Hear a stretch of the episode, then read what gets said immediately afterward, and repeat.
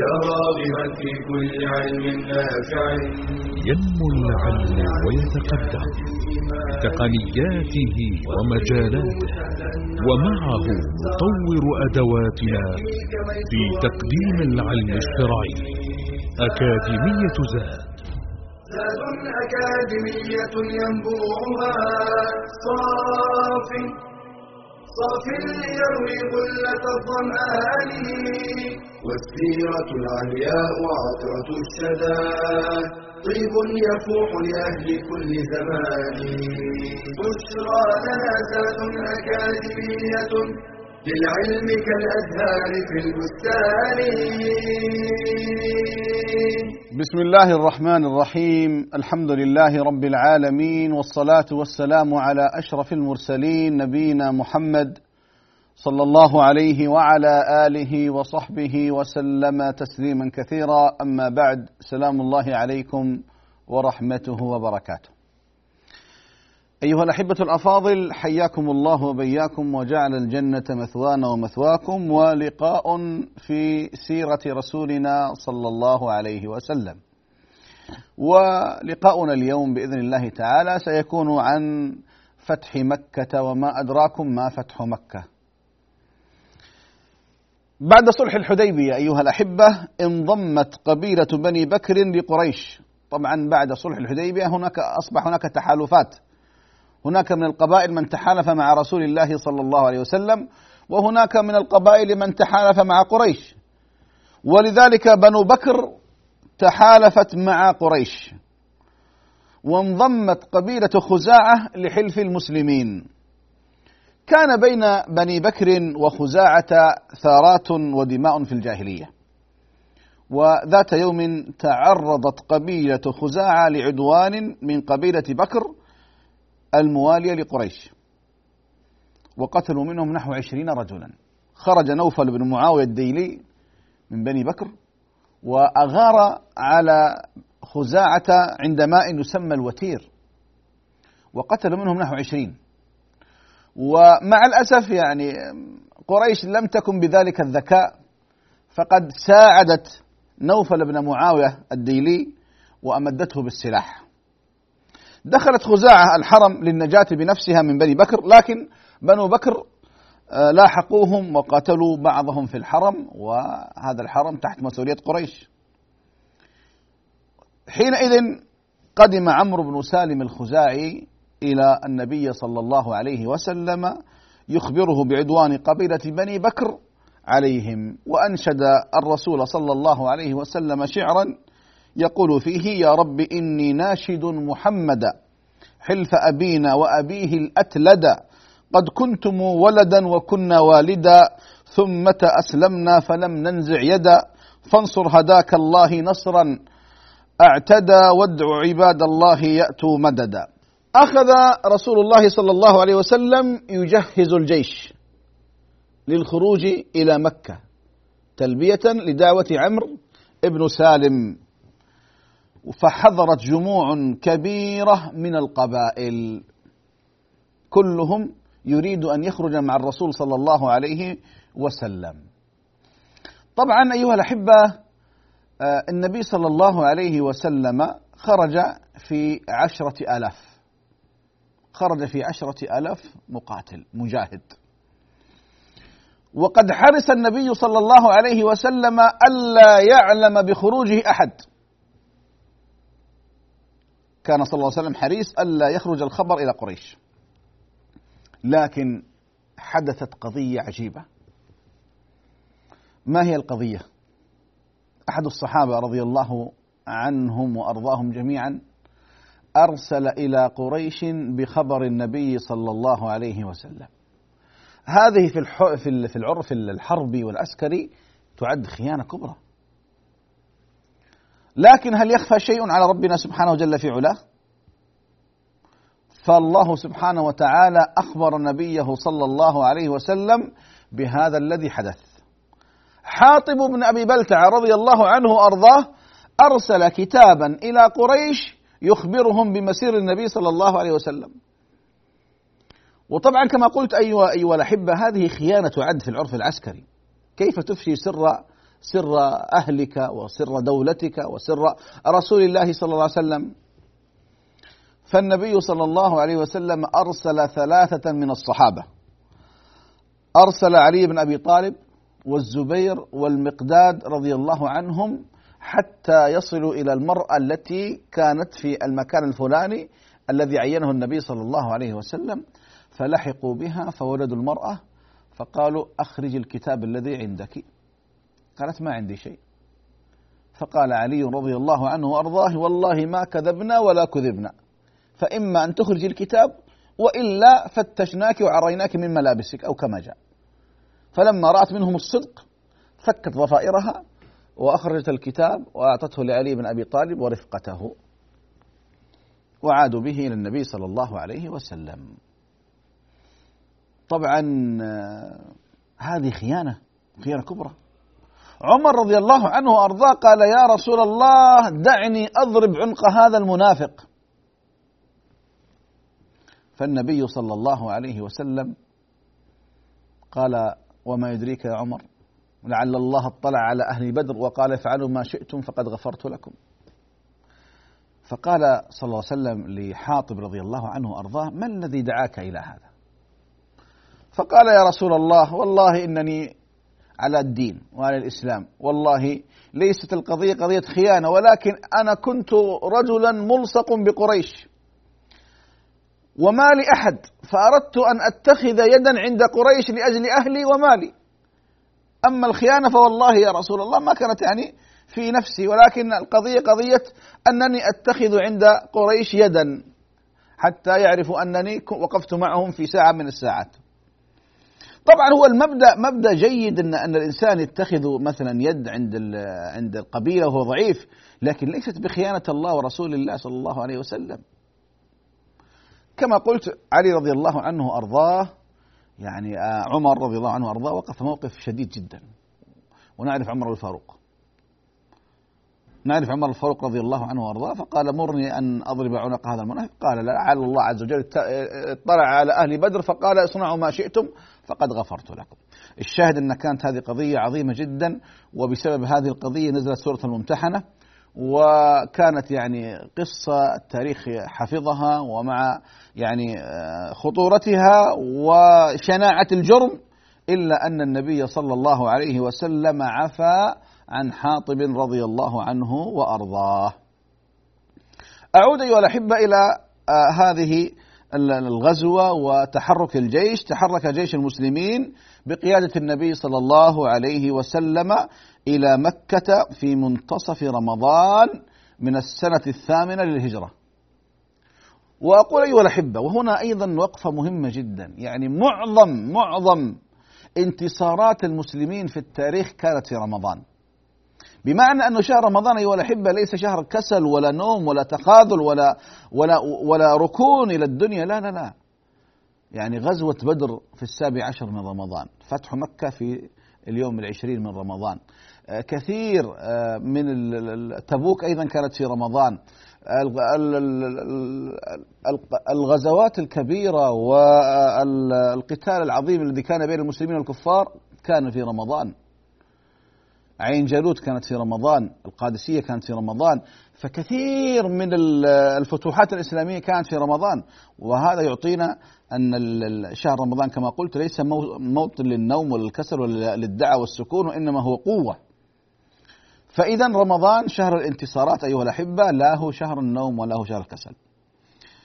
في منتصف رمضان من سنة السنة الثامنة للهجرة بلغ عدد المسلمين نحو عشرة آلاف مقاتل مع النبي صلى الله عليه وسلم. لما وصل النبي صلى الله عليه وسلم إلى مر الظهران منطقة اسمها مر الظهران والتقى النبي صلى الله عليه وسلم بأبي سفيان. طبعا آه، في هذا الموطن أيها الأحبة أمر النبي صلى الله عليه وسلم الصحابة كل رجل أن يوقد نارا شعلة. فتخيلوا عشرة آلاف شعلة في الليل. كيف يصبح الليل؟ كيف يصبح الليل؟ يصبح نهار. الشاهد أن النبي صلى الله عليه وسلم لما كان بمر الظهران أو وامر يعني الصحابة رضوان الله عليهم في الليل أن يوقدوا عشرة آلاف شعلة. تخيل هذا العدد المهول. ولذلك كما قلت خرج أبو سفيان رضي الله عنه قبل أن يسلم وحكيم بن حزام رضي الله عنه وبديل بن ورقاء يريدون أن يعني يستثبتوا الأمر فهالهم ما رأوا. فقبض عليهم من أعين النبي صلى الله عليه وسلم وحملوا إلى رسول الله صلى الله عليه وسلم. طبعا أسلم أبو سفيان رضي الله عنه وأرضاه في هذا الموقف وبعد أن دعاه النبي عليه الصلاة والسلام فأسلم. العباس رضي الله عنه وأرضاه أيضا التقى به النبي صلى الله عليه وسلم وهو ذاهب إلى مكة. التقى به في الطريق هو خرج هو وأهله وأبناؤه وعبيده. العباس يعرف نفسية أبو أبو سفيان. فقال يا رسول الله إن أبا سفيان يحب الفخر فاجعل له شيئا. فقال النبي صلى الله عليه وسلم من دخل دار أبي سفيان فهو آمن ومن دخل المسجد فهو آمن ومن أغلق عليه بابه فهو آمن. أيها الأحبة انظروا كيف كان صلى الله عليه وسلم يتألف الرجال. أبو سفيان يحب الفخر. فأعطاه شيء لكن لم يهضم الآخرين. يعني لما قال من دخل دار أبي سفيان فهو آمن وسكت كانت مشكلة كبيرة. دار أبو أبي سفيان كم ستتحمل من الناس؟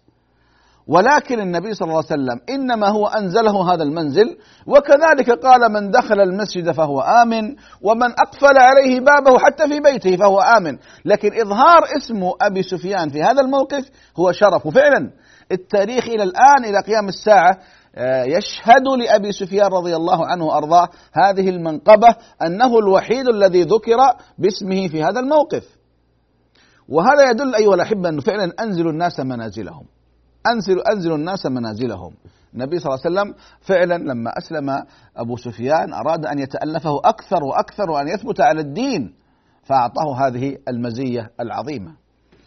ولذلك الجيش لما كان يمشي كان أبو سفيان رضي الله عنه وأرضاه يقف بجانب العباس فيقول لقد يعني بلغ ملك ابن أخيك شيئا عظيما. عشرة آلاف رجل في الحديد. مترسين يتجهون إلى مكة. من كان يجرؤ في التاريخ من كان يجرؤ في التاريخ أن يتجه إلى مكة أو أن يحارب أهل مكة؟ قريش أيها الأحبة كانت لها الكلمة المسموعة. العرب كلهم يهابون قريش. ولذلك حتى قوافل قريش لا أحد يتعدى عليها. تمشي بلا بلا حرس. لماذا؟ لمكانة قريش عند العرب. لأن الناس لن يعني لن يعدموا أن يذهبوا إلى مكة. فكيف يدخل مكة وقريش أمامه وقد اعتدى على شيء من أموالهم؟ وبالتالي كانت قريش مهابة. ولهذه أول مرة يتجرأ أحد أن يغزو قريش في عقر دارها وهو رسولنا صلى الله عليه وسلم. أيها الأحبة نتوقف ثم نعود إليكم بعد قليل. وصلى الله على محمد وعلى آله وصحبه وسلم. والحمد لله رب العالمين.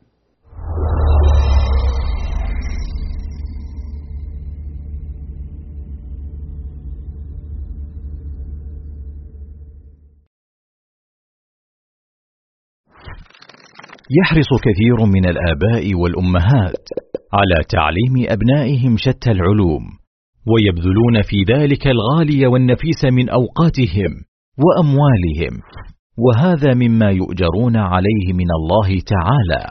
ولكن هل اعتنوا مع ذلك بتعليمهم أدب العلم وسمته؟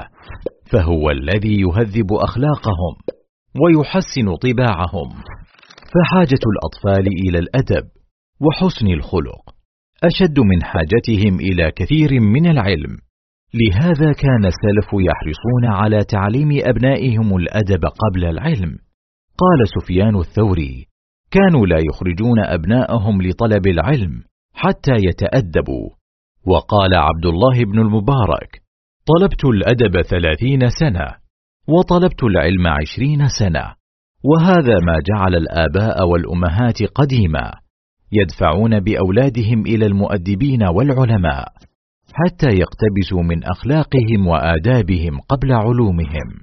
قال الإمام مالك بن أنس رحمه الله تعالى كانت أمي تعممني وتقول لي اذهب إلى ربيعة فتعلم من أدبه قبل علمه وذلك أن العلم لا ينتفع به إلا بطهارة القلب عن مساوئ الأخلاق. ولعل هذا الأمر. هو ما دفع العلماء إلى اشتراط أن يتتلمذ طالب العلم للعلماء لا للكتب فحسب.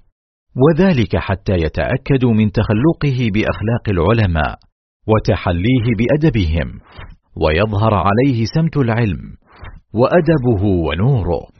قال عبد الله بن وهب ما تعلمناه من أدب مالك أكثر مما تعلمناه من علمه. ومما يدلك على منزلة الأدب والأخلاق أن النبي صلى الله عليه وسلم قد جمع بين العلم والأخلاق والأدب ولما أثنى عليه ربه سبحانه وتعالى أثنى عليه بالأخلاق والأدب فقال وإنك لعلى خلق عظيم.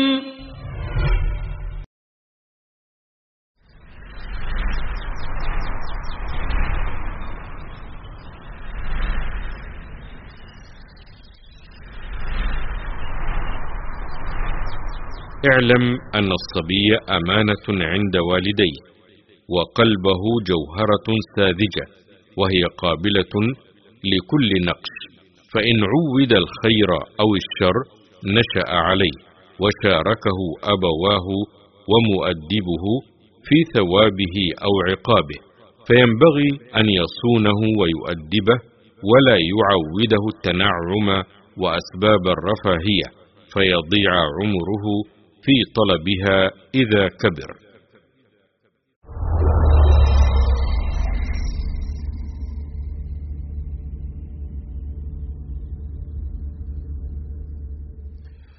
بسم الله الرحمن الرحيم. الحمد لله والصلاة والسلام على رسول الله. وبعد أيها الأحبة جاءت هذه البشارة لأبي سفيان أنه من دخل دار أبي سفيان فهو آمن ومن دخل المسجد فهو آمن ومن أغلق بابه فهو آمن.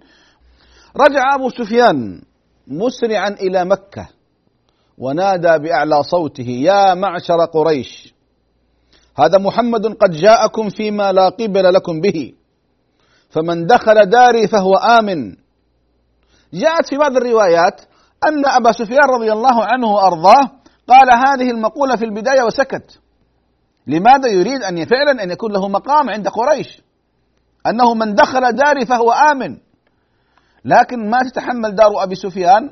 ثم بعد قليل قال ومن أغلق عليه بابه فهو آمن ومن دخل المسجد فهو آمن. طبعا يريد أيضا الشرف رضي الله عنه وأرضاه بين قومه وجماعته. فرع الناس إلى دورهم وإلى المسجد وأغلقوا الأبواب عليهم وهم ينظرون من شقوقها وثقوبها إلى جيش المسلمين. طبعا أيها الأحبة يقول صلى الله عليه وسلم نصرت بالرعب مسيرة شهر.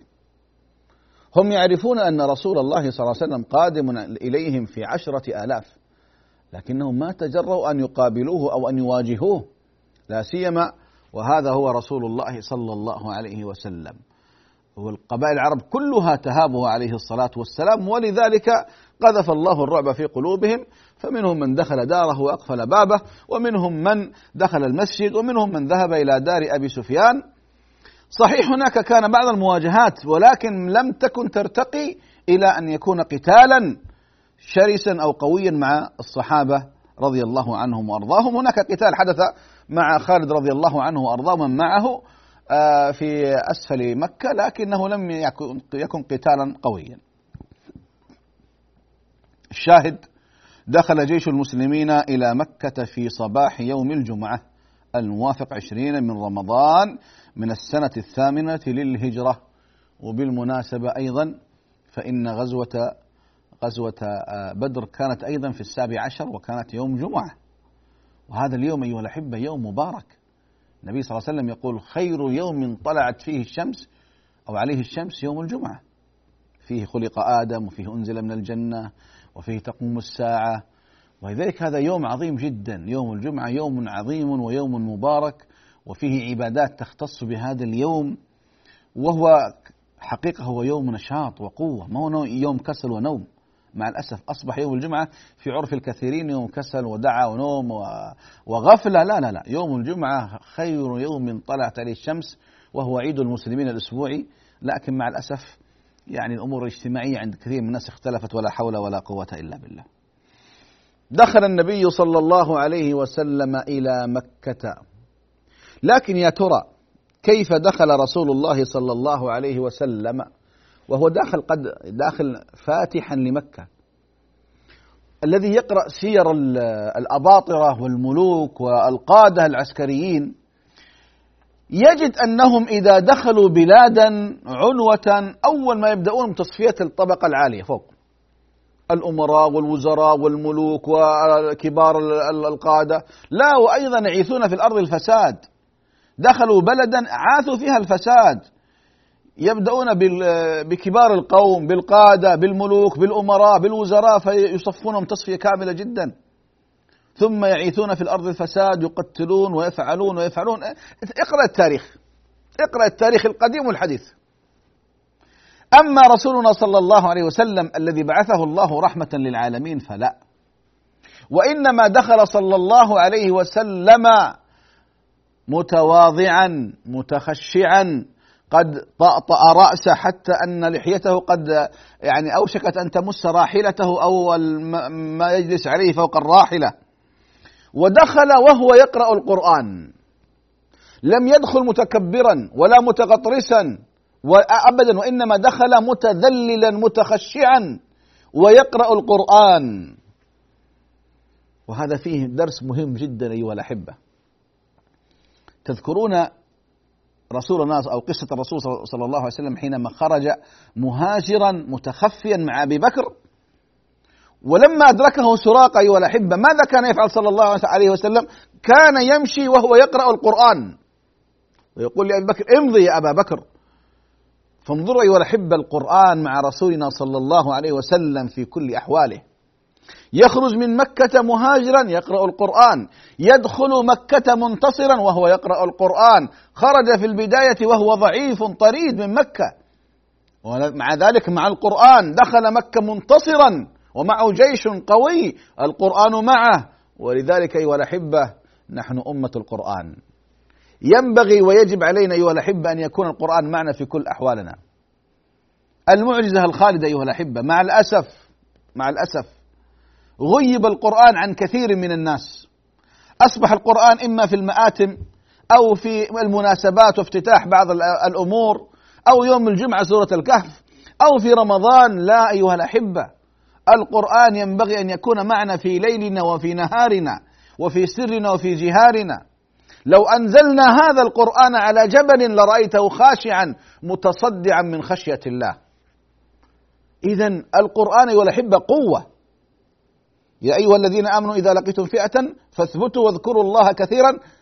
انظروا أعظم الذكر أيها الأحبة القرآن. ولذلك النبي صلى الله عليه وسلم دخل مكة يقرأ القرآن. إنا فتحنا لك فتحا مبينا. هذه السورة التي أنزلت في الحديبية والصحابة لما غضبوا ومن ذلك الصلح وعادوا والله عز وجل يبشر رسوله صلى الله عليه وسلم بهذا الفتح من قبل ذلك بسنتين أو نحوهما. فبالتالي أيها الأحبة يدخل صلى الله عليه وسلم مكة من أعلاها وهو يقرأ قول الله تعالى إنا فتحنا لك فتحا مبينا. أقول أيها الأحبة ينبغي القرآن يكون معنا. لذلك لما العلماء ذكروا الهجر هجر القرآن قالوا هجر في تلاوته هجر في تدبره هجر في حفظه هجر في الاستشفاء به هجر في تحكيمه.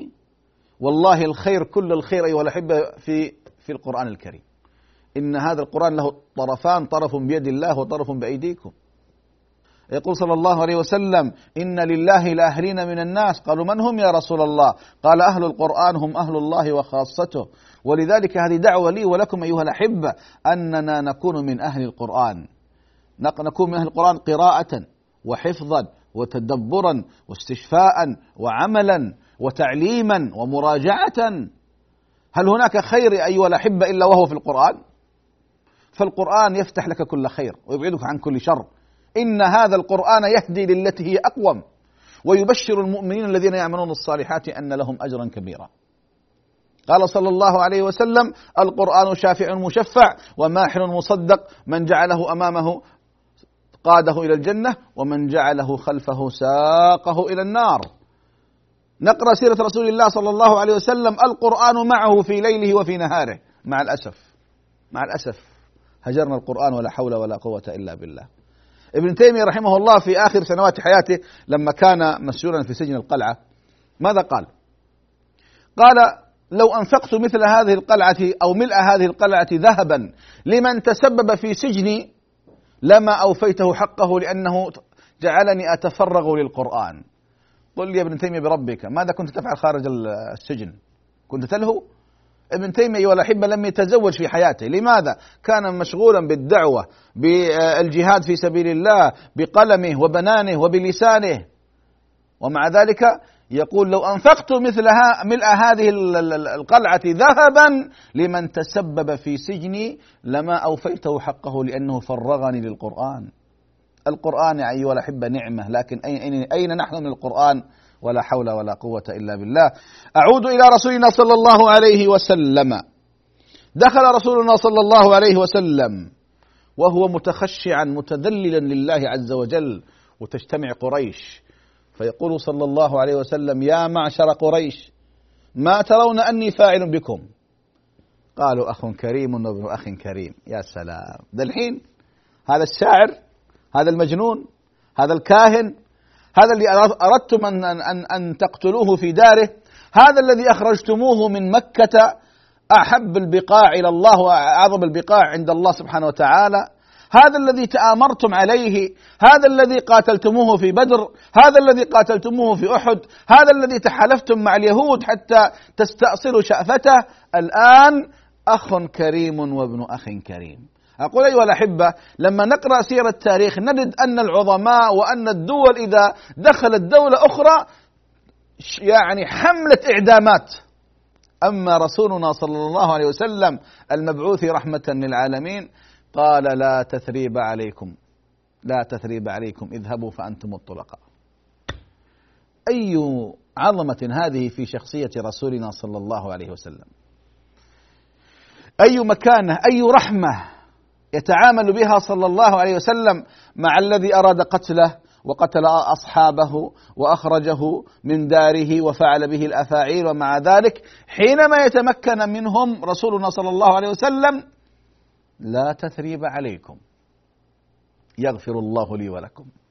اذهبوا فأنتم الطلقاء. أي عظمة هذه؟ أي خلق؟ أي مكانة؟ ولذلك كثير من قريش دخلوا في الإسلام في هذا اليوم. دخلوا الإسلام في هذا اليوم لما رأوا من عظمة أخلاق النبي صلى الله عليه وسلم ونبله وفضله ومكانته ورحمته طبعا أيها الأحبة النبي صلى الله عليه وسلم استثنى من هؤلاء كلهم أربعة رجال وامرأتان. هؤلاء يقتلون ولو كانوا متعلقين بأستار الكعبة. هؤلاء الأربعة يقتلون ولو كانوا متعلقين بأستار الكعبة. من هم الأربعة أيها الأحبة؟ أول واحد عكرمة بن أبي جهل. لمواقفه الشرسة. من المسلمين. وعبد الله بن أبي السرح كان مسلما وكان يكتب الوحي لرسول الله ثم ارتد وترك وكان يزعم أنه كان يعلم محمدا الوحي. وعبد الله بن خطل عبد الله بن خطل.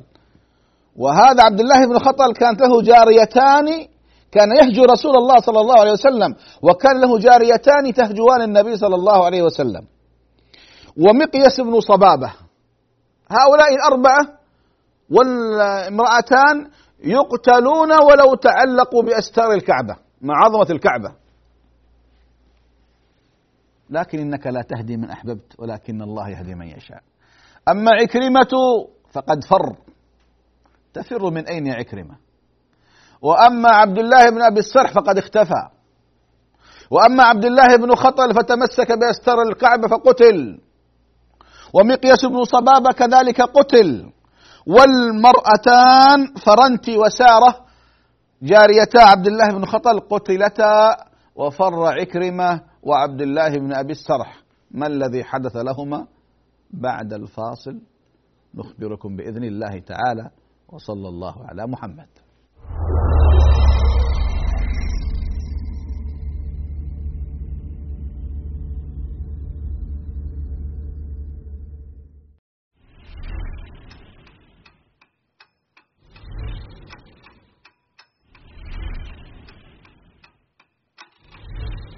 الحمد لله. الاحتفال بالمولد هل هو عبادة أم عاد وله؟ فإذا قيل عبادة هل نحن مقتنعون أننا لا نتعبد الله إلا بما شرع؟ فما هو الدليل من القرآن والسنة على مشروعيته؟ هل فعله رسول الله صلى الله عليه وسلم؟ هل فعله الخلفاء؟ هل فعله الصحابة؟ هل فعله الأئمة الأربعة؟ هل نحن خير أم هم؟ أليس حريا بنا أن نتأسى بهم؟ من أعظم الأخطار التي تهدد المجتمع وتجعل بناءه هشا ضعيفا. جهل المرأة بما تحتاج إليه من أمور دينها ودنياها وشؤون حياتها فهي الساعد الآخر لبناء المجتمع. فالمرأة الجاهلة لا يمكنها القيام بتربية صحيحة أو إعانة لأبنائها على التعلم والرقي بل ربما أنشأتهم على أفكار خاطئة أو معتقدات فاسدة. فبالجهل تتبرج المرأة فتفتن نفسها وغيرها. وبالجهل تضيع المرأة حق زوجها وتنفره من البيت فيتفرق شمل الأسرة. وبالجهل وقعت كثير من النساء في الخرافات والسحر والشعوذة. فالواجب على المرأة أن تحرص على طلب العلم وألا يمنعها الحياء من ذلك. فإنه لا حياء في طلب العلم كما قالت أم المؤمنين عائشة رضي الله عنها. نعم النساء نساء الأنصار. لم يكن يمنعهن الحياء أن يتفقهن في الدين. كلمات قصيرة تحمل بين طياتها تنبيها وتحذيرا خطيرا وتوجه حواسنا ومداركنا إلى دورنا الحقيقي الذي سنحاسب عليه. كلكم راع وكلكم مسؤول عن رعيته. فمن أهم أدوارنا الجديرة باهتمامنا في هذه الحياة التركيز على مسؤوليتنا تجاه رعيتنا. فالآباء والأمهات لهم الأثر الأعظم بعد الله في مستقبل الأبناء والأجيال. لذلك خصهم النبي صلى الله عليه وسلم بالذكر فقال والرجل راع في أهله وهو مسؤول عن رعيته والمرأة راعية في بيت زوجها ومسؤولة عن رعيتها. إن الأبناء زهرة الحياة وقرة أعين الآباء والأمهات وبصلاحهم ودعائهم ترفع الدرجات في الآخرة. ولكن يجب أن ندرك أن ذلك مرهون بحسن تربيتهم وصلاح نشأتهم. فهنا كان لزاما علينا البحث عن أبرع الطرقات وأفضل الأساليب في التربية والتوجيه ليكون أبناؤنا في قابل أيامهم مصدر بر وسعادة لنا وسواعد خير وبناء للمجتمع والإنسانية.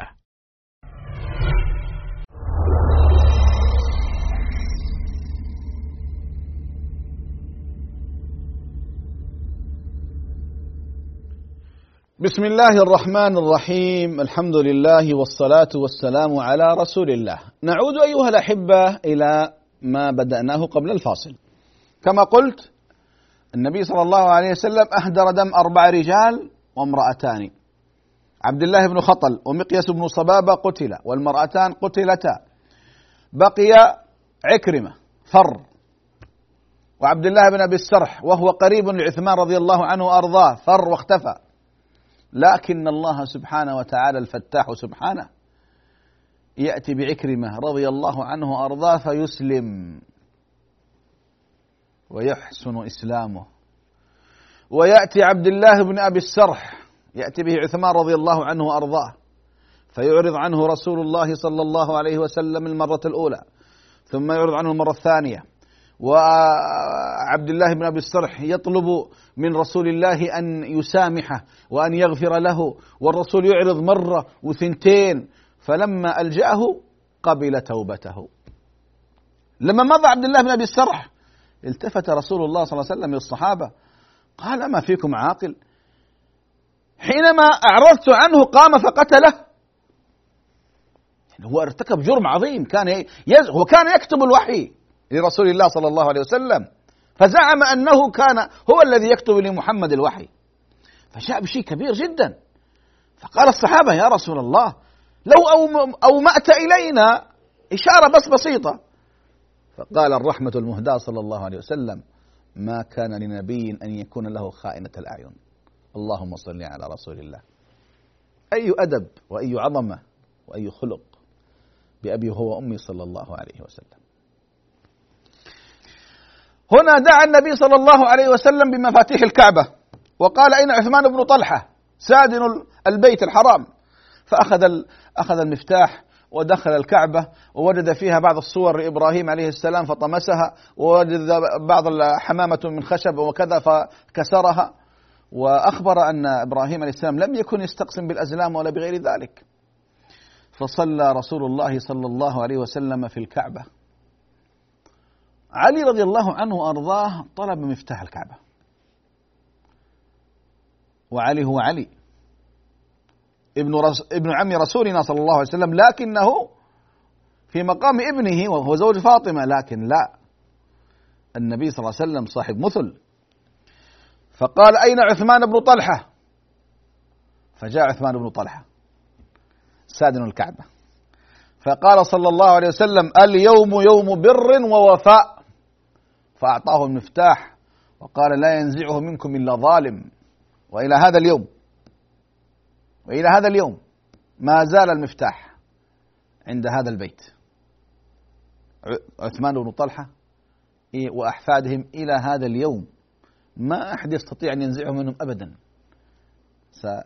سيتحقق فيه قول النبي صلى الله عليه وسلم لا ينزع منكم إلا ظالم. أيها الأحبة بدأ النبي صلى الله عليه وسلم يبايع قريش ويبايع الرجال والنساء على الإسلام. فكان يأتي الرجل ويصافح النبي صلى الله عليه وسلم على الإسلام والدخول في الإسلام. فبايع النبي صلى الله عليه وسلم الرجال كلهم. طيب النساء كيف كان يبايعهم صلى الله عليه وسلم؟ كان يبايعهم بالصوت. فما مست يد النبي صلى الله عليه وسلم امرأة لا تحل له أبدا. ولذلك أيضا هذا من ديننا. المسلم أيها الأحبة لا يجوز له أن يمس امرأة لا تحل له. هو قدوتنا صلى الله عليه وسلم. بعض الناس ربما آه، تمد امرأة أجنبية عنه يدها تصافحه فيصافحها. يا فلان قال يا أخي والله خجلت واستحيت. لا يا حبيبي انتبه ما يجوز. قل صلى الله عليه وسلم لأن لأن يطعن أحدكم بمخيط من أعلى رأسه فيخرج من تحت ذقنه أهون عند الله من أن يمس امرأة لا تحل له أو كما قال صلى الله عليه وسلم. فننتبه أيها الأحبة. ديننا دين واضح جدا. لا يجوز لك أن تصافح امرأة لست لها بمحرم. والله يا أخي هذه ابنة عمي هذه ابنة خالي هذه أخت زوجتي. لا ما يجوز. انتبه. لا يجوز هذا أبدا. طبعا من الشيء المفارقات الجميلة أن أبا بكر رضي الله عنه وأرضاه أحضر والده كبير السن و ذهب به إلى النبي صلى الله عليه وسلم. فالنبي لما رأى والد أبي بكر قال لما جئت به؟ أنا الذي أذهب إليه. اللهم صل عليك يا رسول الله. انظروا إلى تواضع المصطفى صلى الله عليه وسلم. كيف يقول لابي بكر؟ يقول أنا الأجدر أن أذهب إلى أبيك. لما جئت به يا أبا بكر. فجاء أبو بكر بأبيه فمسح النبي صلى الله عليه وسلم على صدره ودعا له فأسلم والد أبي بكر رضي الله عنهم أجمعين. فأخذ رسول الله صلى الله عليه وسلم يهنئ أبا بكر على إسلام والده. يقول أبو بكر رضي الله عنه وأرضاه وددت أن أنه عم وددت أنه عم رسولنا صلى الله عليه وسلم هو الذي أسلم. انظر أيها الأحبة إلى المحبة. يعني أبو بكر رضي الله عنه وأرضاه هذا أبوه وأكيد سيفرح؟ لكن يقول تمنيت أنه أبو طالب هو الذي أسلم. لماذا حتى يفرح رسول الله صلى الله عليه وسلم بإسلامه؟ أي حب هذا؟ أتذكر حينما قال أبو بكر رضي الله عنه وأرضاه في حادثة قال فشرب رسول الله صلى الله عليه وسلم حتى ارتويت. شرب رسول الله صلى الله عليه وسلم حتى ارتويت أنا. يقول شرب فلما شرب أنا ارتويت. أي حب هذا؟ أي علاقة هذه أيها, أيها الأحبة؟ ثم بعد ذلك يأتي من يقدح في أبي بكر وينتقص من أبي بكر ويسب أبا بكر ويلعن أبا بكر. ألا لعنة الله على الظالمين؟ ألا لعنة الله على الظالمين أيها الأحبة؟ رجل بهذه المقومات يقف مع رسول الله صلى الله عليه وسلم في أحرج المواقف. معه حينما خرج متخفيا مهاجرا ومعه في غار ثور ومعه في الطريق وهو إلى المدينة ومعه وهو قادم من المدينة وفي فتح مكة ما تركه حتى مات صلى الله عليه وسلم. ولذلك أثنى عليه عليه الصلاة والسلام بثناءات عطرة المقام لا يتسع لها أيها الأحبة. لكن انظر كيف الرسول صلى الله عليه وسلم يعني يعتب على أبي بكر أنني أنا ينبغي أن أذهب إلى أبيك فأزوره. فعلا هذا يعلمنا خلق مهم جدا. ليس منا من لم يوقر كبيرنا ويعرف حق صغيرنا. وهذه إخلاق النبوة أيها الأحبة. أيها الأحبة هناك طرف آخر كان ينظر إلى هذا الموقف من طرف خفي. من هم؟ إنهم الأنصار. إنهم أهل طيبة الطيبة. إنهم الذين وقفوا مع رسول الله صلى الله عليه وسلم وكانوا يتساءلون يا ترى بعد أن فتح على رسول الله صلى الله عليه وسلم ودخل مكة هل سيبقى مع قومه أم سيعود معنا؟ فبلغ الخبر إلى النبي صلى الله عليه وسلم. فقال المحيا محياكم والممات مماتكم أو كما قال صلى الله عليه وسلم. لا يمكن أن أترككم. وقفتم معي وناصرتموني وكذا وكذا وكذا. ومع أن مكة أيها الأحبة؟ هي أحب البقاع إلى الله. لكن الوفاء من النبي صلى الله عليه وسلم. أيها الأحبة هذه الغزوة وهذا الفتح فيه دروس كثيرة. أتمنى أن تعودوا إليها في كتب السنة فتطالعوها وتنظروا فيها.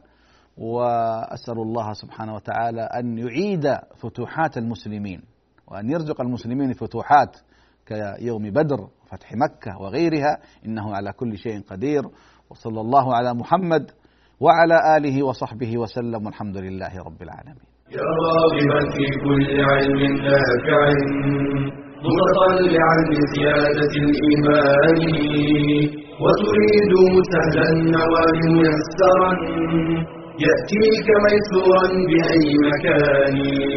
زاد زاد أكاديمية ينبوعها. صاف. صاف ليروي غلة الظمآن. والسيرة العلياء عطرة الشدى. طيب يفوح لأهل كل زمان. بشرى لنا زاد أكاديمية للعلم كالأزهار في البستان.